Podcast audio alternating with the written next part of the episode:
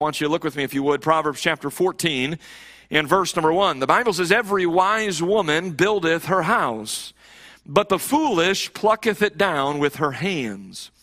He that walketh in his uprightness feareth the Lord, but he that is perverse in his ways despiseth him. In the mouth of the foolish is a rod of pride, but the lips of the wise shall preserve them. Now look in verse number 4. Where no oxen are, the crib is clean, but much increase is by the strength of the ox. Tonight I'd like to preach to you a message that I'm entitling Hard Truths. Hard Truths. The uh, chapter that we've come to here tonight in Proverbs 14, Solomon, I believe, writes some things that uh, do not seem really to be possible uh, or do not seem to be true from a human or a fleshly vantage point. Uh, the truth of the matter is that throughout God's Word, we discover truth that runs, in many respects, it runs counter to man's fleshly understanding or man's fleshly knowledge or even fleshly experience. Let me give you some examples of that. In Proverbs 13, in verse number 7, so you're there in 14, just go back to one chapter to Proverbs 13. Look at verse number 7. Now, here is a truth that is given that doesn't make sense to our, to our carnal minds, and yet there's a spiritual truth here. Look at, look at it with, you, with me, if you would. Verse number 7 of Proverbs 13. There is that maketh himself rich, yet hath nothing. There is that maketh himself poor, yet hath great riches. Now, we would read that and we would think to ourselves, well, now, how can that be? Either you're rich or you're not. Either you're poor or you're not. And yet, God, in, in, in, the form of His Holy Spirit, is communicating a truth uh, to the uh, Old Testament King Solomon that says there are those that make themselves rich, and yet they're very poor. They have nothing. And there are those that make themselves poor, and yet they have great riches. Well, we certainly understand that there's a, there's a spiritual truth that can be gleaned from this text, isn't there? Uh, that those who live for, uh, for this world's possessions and this world's materials, and those that uh, live solely for those sorts of things, in reality, oh, they may accumulate a lot of this world's goods, but they're very, very poor. Because they have no they have no eternal riches. They have no spiritual riches. They have no treasure laid up for them uh, in heaven. On the other side there are those that really don't pay a whole lot of attention to making themselves rich here on this earth. In fact, by this world standards, they're very poor, and yet they have great riches, right? So, so we understand that that's a truth that is sort of hard for the human mind to understand. Uh, in Ecclesiastes chapter number 11, in verse number 1, the Bible says this Cast thy bread upon the waters, for thou shalt find it after many days. Now you'd read a verse like that and you say, now hold on a minute. How is it possible that I can take my bread and I can throw it to the water and come back several days later and find it there? Well, there's a principle here, no doubt, of sowing and reaping. And, and, and, and, and so the, the human mind would read that and say, well, that must be a contradiction. Uh, God has made a mistake here because if you cast your bread upon the water, you're never going to find it after many days. And yet, and understand that that's a, there's a spiritual truth or connection that is being made. I, um, I, I think of 2 Corinthians chapter 4. In verses 7 to 10, we, we find a, another example of this. Um, Paul is writing, he says, But we have this treasure in earthen vessels that the excellency of the power may be of God and not of us.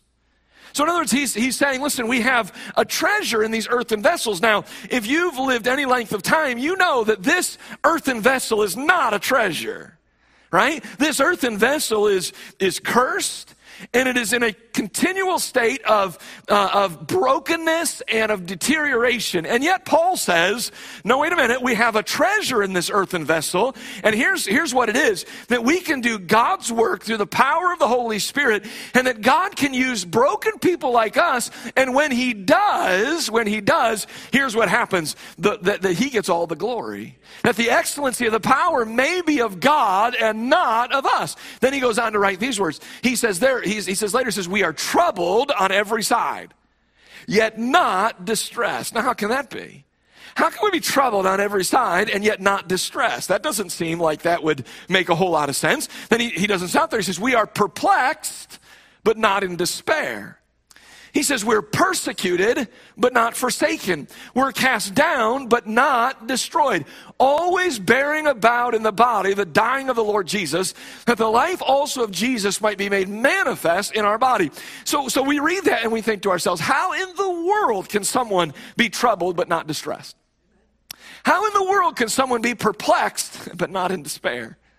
How can they be persecuted but not forsaken? How can they be cast down but not destroyed? How are these things true? Well, they're hard truths, hard to be understood from a human or a fleshly perspective or vantage point. But when we understand the true teaching that is being given here, we understand that God is behind all of this. God makes us flourish in spite of our circumstances. Well, then we can make the connection. Well, you know, the Bible says in Hebrews 11 and verse number 6 that without faith, it is impossible impossible to please Him.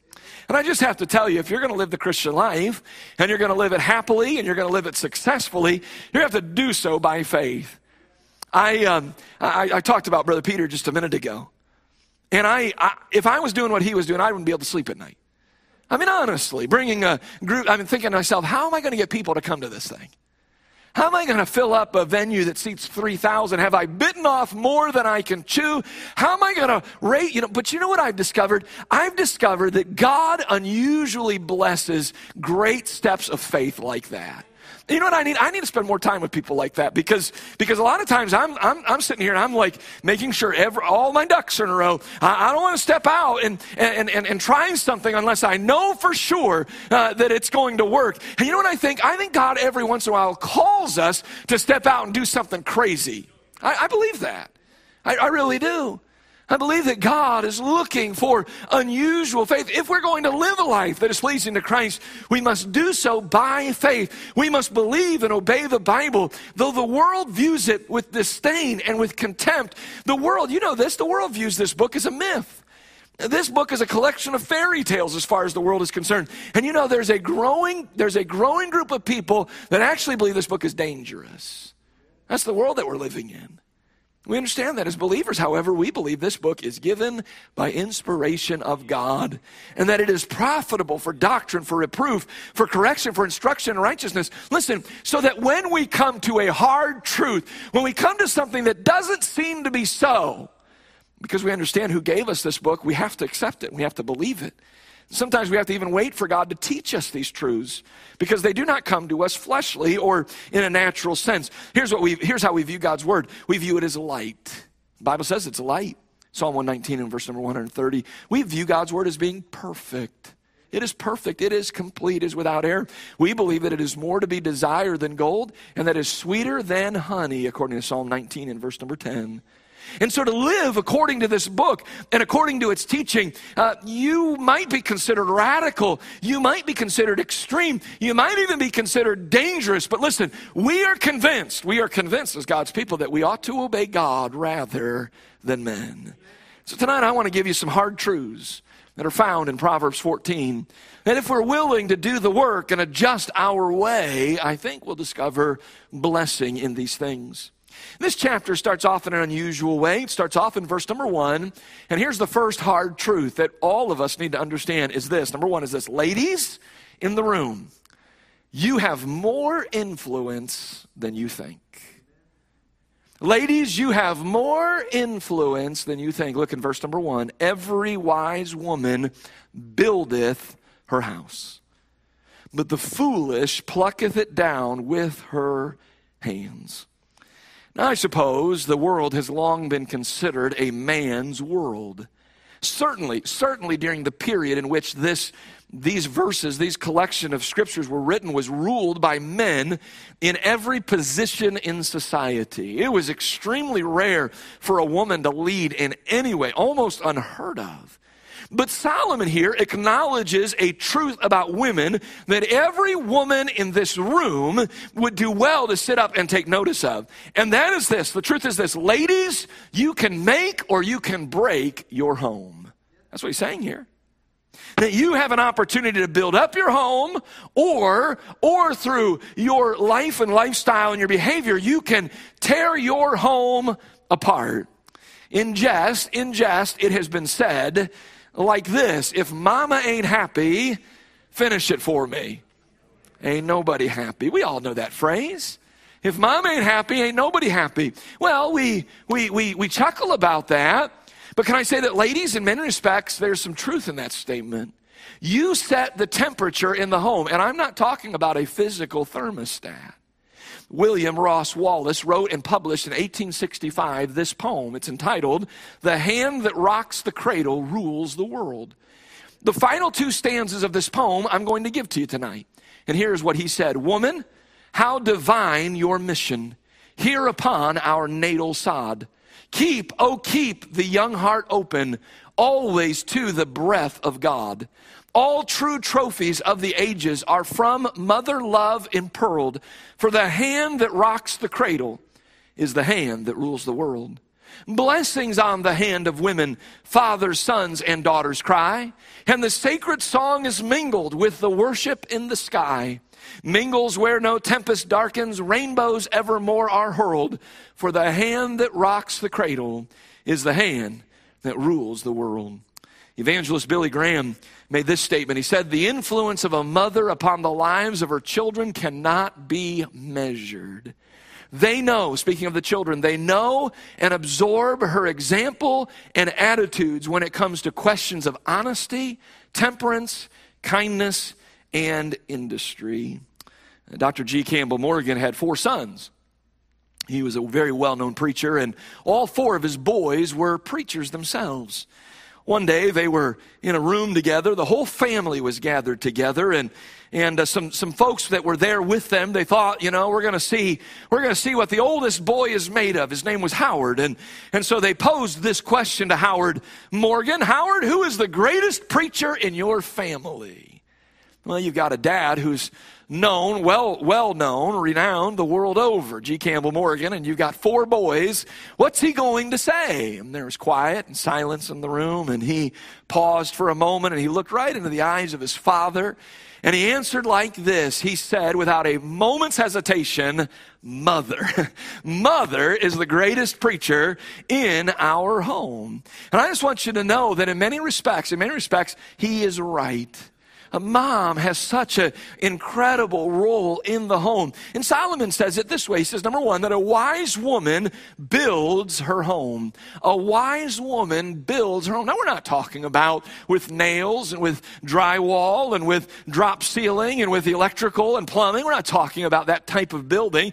We're, we're talking about building the home as far as love is concerned, as far as nurturing is concerned. In many respects, in a spiritual sense, mom is involved wise woman is involved in building her home. Matthew Henry put it this way He said, A good wife is a great blessing to a family. By a fruitful wife, a family is multiplied and replenished with children and so built up. Now, he's talking specifically about this text. So I think what he's saying is that there is a, uh, there is a literal connection to this as the as the mom as she bears children and brings them into the world well then she is she is building up the home. She is building up the family. They're increasing in number thanks to her willingness to carry these children and to bring these children into the world. But he goes on he says it takes a step further. He says but by a prudent wife or by a wise wife one that is pious industrious and considerate the affairs of the family are made to prosper Debts are paid, portions raised, provision made, the children well educated and maintained, and the family has comfort within its doors and has credit without its doors. Thus is the house built. Clearly, clearly, a wise woman makes a great impact, and through her, the home is built. I, uh, I stumbled upon uh, this text while I was preparing for this message. And I thought this is said in such an unusual way that it's got to be brought out. And I think maybe we have the verse for you. Do we have Ruth 4? Yeah, look in Ruth chapter 4. Look in verse number 11. This is, of course, the end of the story, and, and Boaz is marrying Ruth, and this is a blessing that the residents of Bethlehem, Judah, are placing upon Boaz as he takes in this bride. And look what he says, and all the people that were in the gate, and the elders said, We are witnesses. Now, notice the next phrase The Lord make the woman that is come into thine house like Rachel and like Leah, which two did build the house of Israel. I don't know, I've ever seen that before. That these, that these people proclaimed this blessing upon Boaz, and they said this May God make Ruth just like he made Rachel and Leah, who, who through those two women, God built, God built this nation known as Israel. And I think that fits right in line with what we find here in Proverbs chapter 14 and verse number 1. That a wise woman, a wise woman builds her home. Boy, if you had a, if you had a praying mother, what, what an advantage you had. If you had a mother who read the scriptures and taught you the Bible, what an. If you had a, if you had a mama that took you to church, what a blessing. What a blessing you, you have. And those of you that are ladies here tonight, uh, you can be that kind of mother, and God can use you through uh, your wisdom to build your home. But on the other side, we discover the tail end of this verse that while a wise woman builds her home, a foolish woman tears apart her home. A foolish woman is a shame to her husband. She's a hindrance to her children, and she is a reproach to the cause of Christ. Instead of building up her home, due to her selfishness and her pride, she tears down the home instead. She refuses. She refuses to put the needs of others before her own. Everyone who lives with her only wishes to get away from her because all she does is just tear down constantly, pluck down constantly. There is conflict, there is discord, there is animosity in the foolish woman's home. And so I just want you ladies to know here tonight you have more influence than you might think. Sometimes, sometimes we live in the world and we think to ourselves, well, you know, I, I don't lead in, in some, you know, great position. I don't stand before lots of people. I, I don't have some major, major position. But listen, if you've got some little ones in that home or you've got a husband in that home, oh, listen, you are making a tremendous impact. According to what Solomon writes here, you can either build up your home or you can tear apart your home. The choice is yours. But I want you to notice there's a second hard truth that we come to in this text, and we'll skip down a few verses and we come to verse number four. And we find it put this way Where no oxen are, the crib is clean.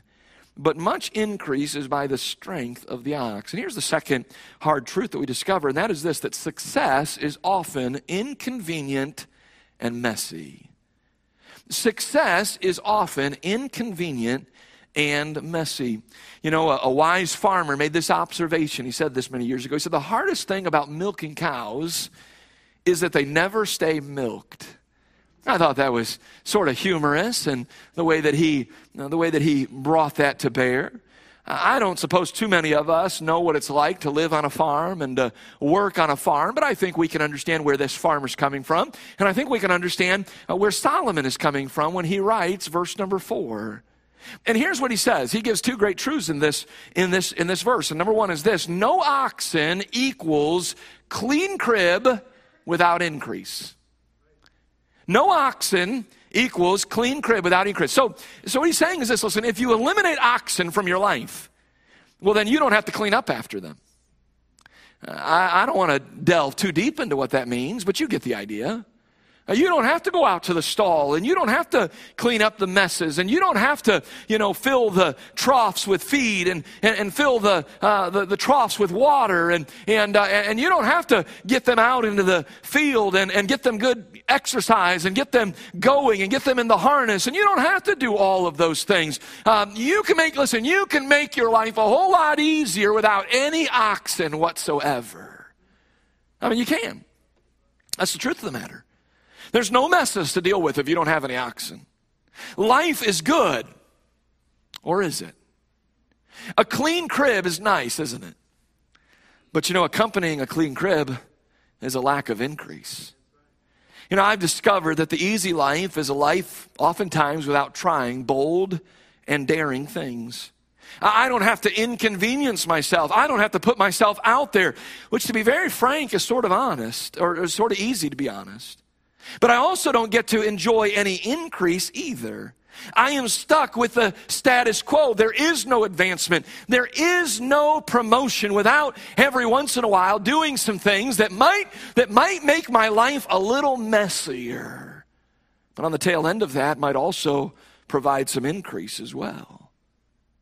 The second thought that we discover here is well, if no oxen equals a clean crib without increase, well, then number two, oxen, the presence of oxen equals a dirty crib, but with increase. The presence of oxen means there will be increase in several ways. There will be an increased workload. I, am going to have to do more to care for these oxen, bottom line.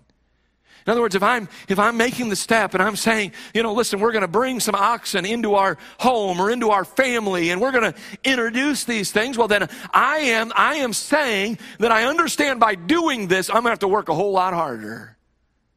I'm going to have to get out into that barn every day really, really early in the morning. And I'm going to have to, you know, do some work so that those oxen have a clean place to, to live and a clean place to sleep and, and, uh, and, are, and are in a, in a good place and stay safe from illness and disease. And, and so I'm, I'm, I'm recognizing there is going to be an increased workload. Then there, there's also going to be an increase in what I'm able to get done each day. You ever stop to think about that? When he says that there's increase by the strength of the ox, he's saying there is an increased workload, no doubt about it. And there's also an increase in what I'm able to get done each day. Now, I don't know how big the field that Solomon had in his mind was, but let's just imagine for a moment that it is a field that is several acres large. The presence of oxen means that we can plow that field and we can do what needs to be done in a whole lot shorter amount of time than if we did not have oxen.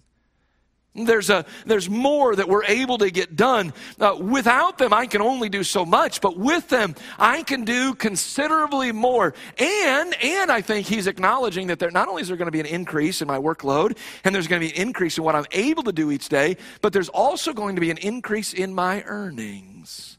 The oxen, their, their very presence is going to enable me to do more, which is going to be to enable me to produce more and to sell more and to bring more financially into my home. So, in other words, their presence enables you to do and accomplish more, which is beneficial to your bottom line or to your success. So, here's the decision that must be made you can have a neat and orderly life and a home with little to no problems, or you can have a life that is sometimes chaotic, frantic, busy, and exhausting, but is filled with increase. Increase maybe financially, increase perhaps relationally, increase maybe even spiritually. I've talked to some people who've said things like this to me, maybe prior to marriage I never want to get married. I never want to get married. I don't know where that where something like that comes from. I always wanted to get married, and I think the vast majority of people that I talk to want to get married. And so I, I, I, don't know. I suppose you'd have to delve into what's behind a, a statement like that. But perhaps, perhaps, just bear with me for a moment. Maybe, maybe they're thinking about the fact that maybe someone that they knew and someone that they loved got married and then they got their heart broken because something horrible took place and something horrible transpired. And as a result, as a result, it sort of scarred them towards the concept of marriage. And so, in their minds, in their minds, they equate marriage with sort of a dirty crib. A lot of work and and really, really, you know, it, ends up being really messy, and, and you really don't get a, a whole lot out of it because, well, that's that's what happened there. And then I've and then I've also met I've also met people who are married and they've looked at me and they've said this. They said, "Well, yeah, we're married, but we don't want any children." I understand that a little bit more than I understand. No, I'm, I'm just teasing, of course. I love I love having children. I love being a dad. It is a glorious and a wonderful thing. But I will tell you this: every once in a while, it's messy. You know that, don't you?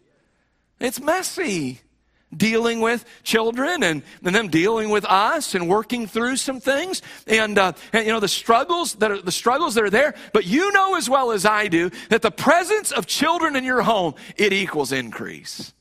Oh an increased workload. There'll be more to do. Oh no question about it. More to do.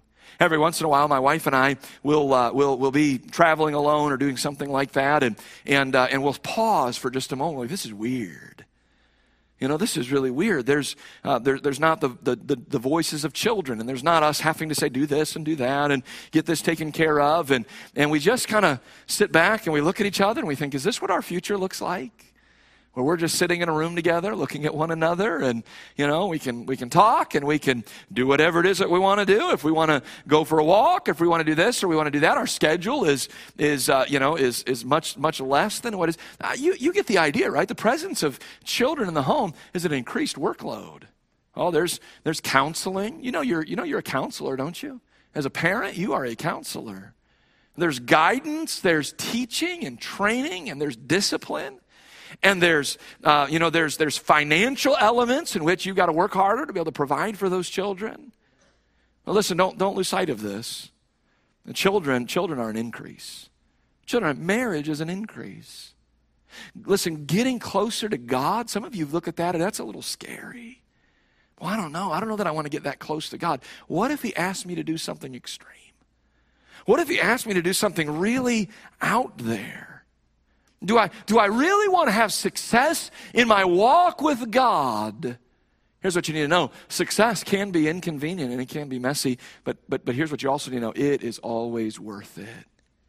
The increase that comes is always a blessing. I heard my pastor when I was in college preach a message in which he encourages hearers from this passage. And here was the title of the message Keep the ox and clean the crib. That was the title of the message. You know what he's saying? He's saying, listen, don't look at the oxen and get caught up in the messes that the oxen make. No, no. Understand that the oxen enable you to do a whole lot more than you could have ever done. And he talk about things that are messy in the church. You know, you know, from time to time, the bus ministry can be messy. You know that, don't you? Costs a lot of money. Sometimes, sometimes the riders that we bring in, maybe sometimes they don't know how to necessarily carry themselves in church. Uh, maybe they maybe they act out or they they they talk out, and so and, so the bus ministry can be a little messy. But listen, the bus ministry brings increase. Oh, every, every time. You know, the nursing home ministry, it can be a little, it can be a little messy. I remember several years ago, I was preaching in a nursing home. It was actually Brother Jack's nursing home. He'll remember. You knew I was going here with this story, didn't you? He did not tell me. He did not tell me that the nursing home I was preaching in was a uh, was a, a memory care type of a nursing home. He should have let me know that. Don't you suppose he should have let me know that?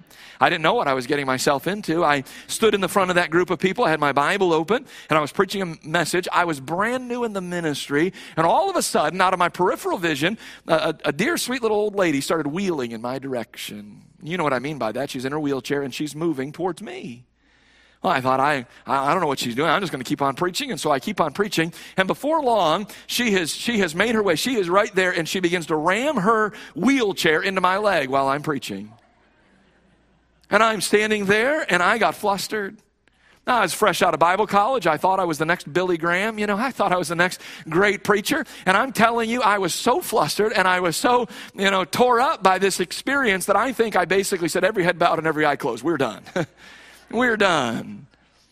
Now the, now, the nursing home ministry, it can, it can be a little bit messy, can it? But you know what? There's increase there. Those are, those are, those are souls who are dying without Christ. And I tell you, they're in a, they're in a really precarious place. So somebody, somebody needs to go to them and somebody needs to preach the gospel to them. Do I have to tell you that the nursery, the nursery is a messy place to be? You know that, don't you? But can I, can I tell you that without the nursery, then we can't, we can't hardly have a service in here. You get a bunch of children in here squawking and crying and making noise and running all over the place. And how in the world, how in the world are we ever going to preach the gospel and have people hear the glorious gospel of Jesus Christ unless somebody is over there working in the nursery, working with children? Oh, there's, there's increase when we do these things. And, and he would talk about a number of things along those lines. And I think, I think we just need to be reminded of that truth. That there are some things in ministry that are inconvenient and they're messy. There's some things in life that are inconvenient and messy. But listen, at the tail end of those things, if you see them through, if you make the investment, there is increase. And so the, the truth is, you hold on to the oxen and you just work extra hard to keep the, cl- the crib clean.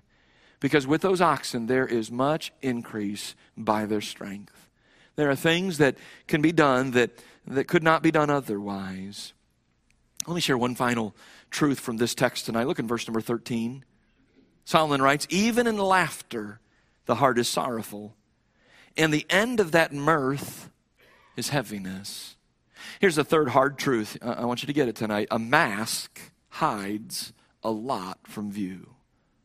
A mask hides a lot from view. You know, in recent days, we've all been introduced to mask wearing, haven't we? For many years, those who sought to conceal their identity while doing wicked deeds, they often did so through the use of a mask. Kidnappers, Bank robbers, thieves, and even murderers all wore masks in order to conceal their identity. Because of this, because of this, it used to be that you could not enter a bank, a place of business, a school building, or even a church with a mask on. Now, are you seeing the irony in all of this?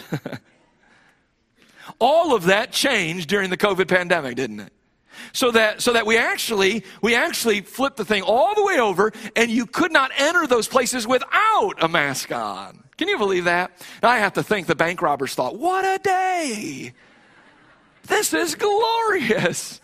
We have, we have been forbidden from wearing masks all this time. We've had to get really creative with this thing. But now we can march into any bank and we have to have one of these on. This is grand and glorious, isn't it?